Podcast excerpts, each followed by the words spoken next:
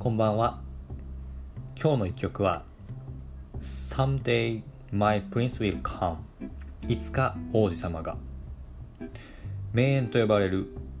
演奏は Portrait in Jazz というアルバムに収録されているテイクです。このアルバムなんですけども、えー、ビル・エヴァンスさんですねの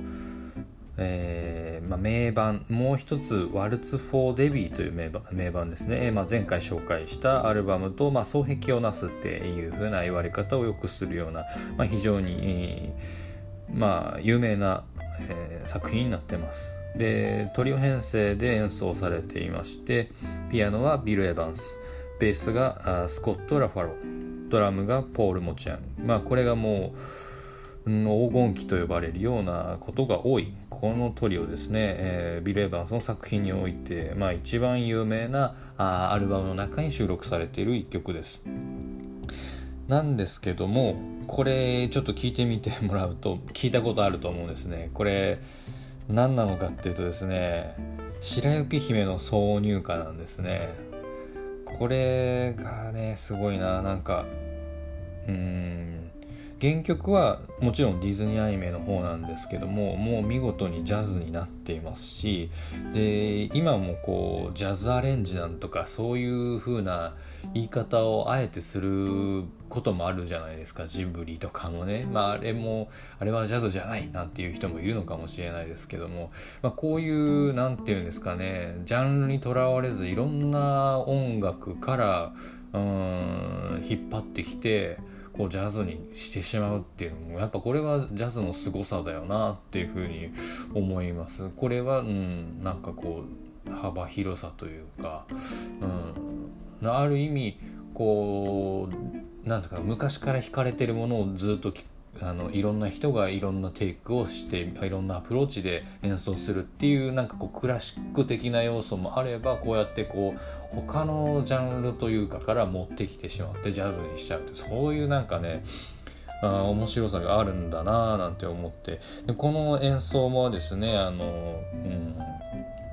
1959年ですね、えー、これはなんで、何歳だ？この時、ウィル・エヴァンスさんがに、1929年終わりですか、30歳ですね。30歳の、うん、時の12月28日、年末に収録しているというね。えー、仕事熱心ですね。すごいね。うん、で、これね、あの、スタジオ録音になってるんですね。なんで他のアルバムとかと比べるとこう雑音がないので、まあ聞きやすいっちゃ聞きやすい。まあ臨場感が良さでもあったりするので、この辺の昔の音楽ってきっと。でもこれはこれですごくあの聞きやすくて、一音一音はっきり聞けるなっていうところですかね。えー、あのまあ最初に、あの聞きなじみのある、主旋律ですね。白雪姫の夏が流れてその後はもうそのコード進行に従ってもうひたすらあの即興で弾くっていう感じですかね。これもやっぱうんベースのねスコット・ラファース僕ベーシストだからね気になるんだと思うんですけどね。まああのすごくうんなんていうのかな。遊び心があるっていうか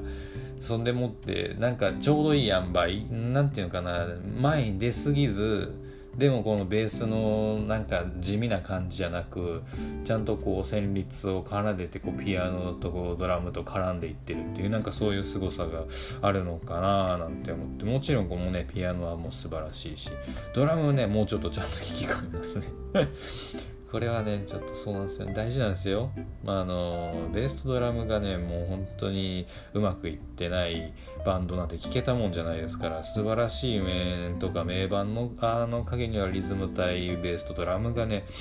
必ずいます。いいベースとドラムがね、いますよね。まあ、その中でね、うん、えこれ、でもディズニーの白雪姫の方はあの1937年にね出てるらしいんですよ。この映画ですよ。白雪姫。1937年ですよ。今からえっ、ー、となんだ80ん？83年か。今2020年なんで。83年ですよ。すごいね。もう、白雪姫寝すぎだよね。これね。もうね、もう、もう、王子様は孫の代になってますね。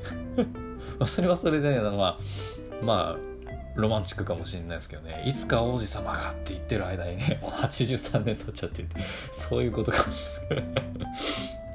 えー、まあちょっとそんな感じでね、ちょっと最後あれですけど、まあ、あの本当、うん、すごく聴きやすくて、かつこう、ジャズを楽しめる、そんな一曲になってると思いまして、ぜひ、一丁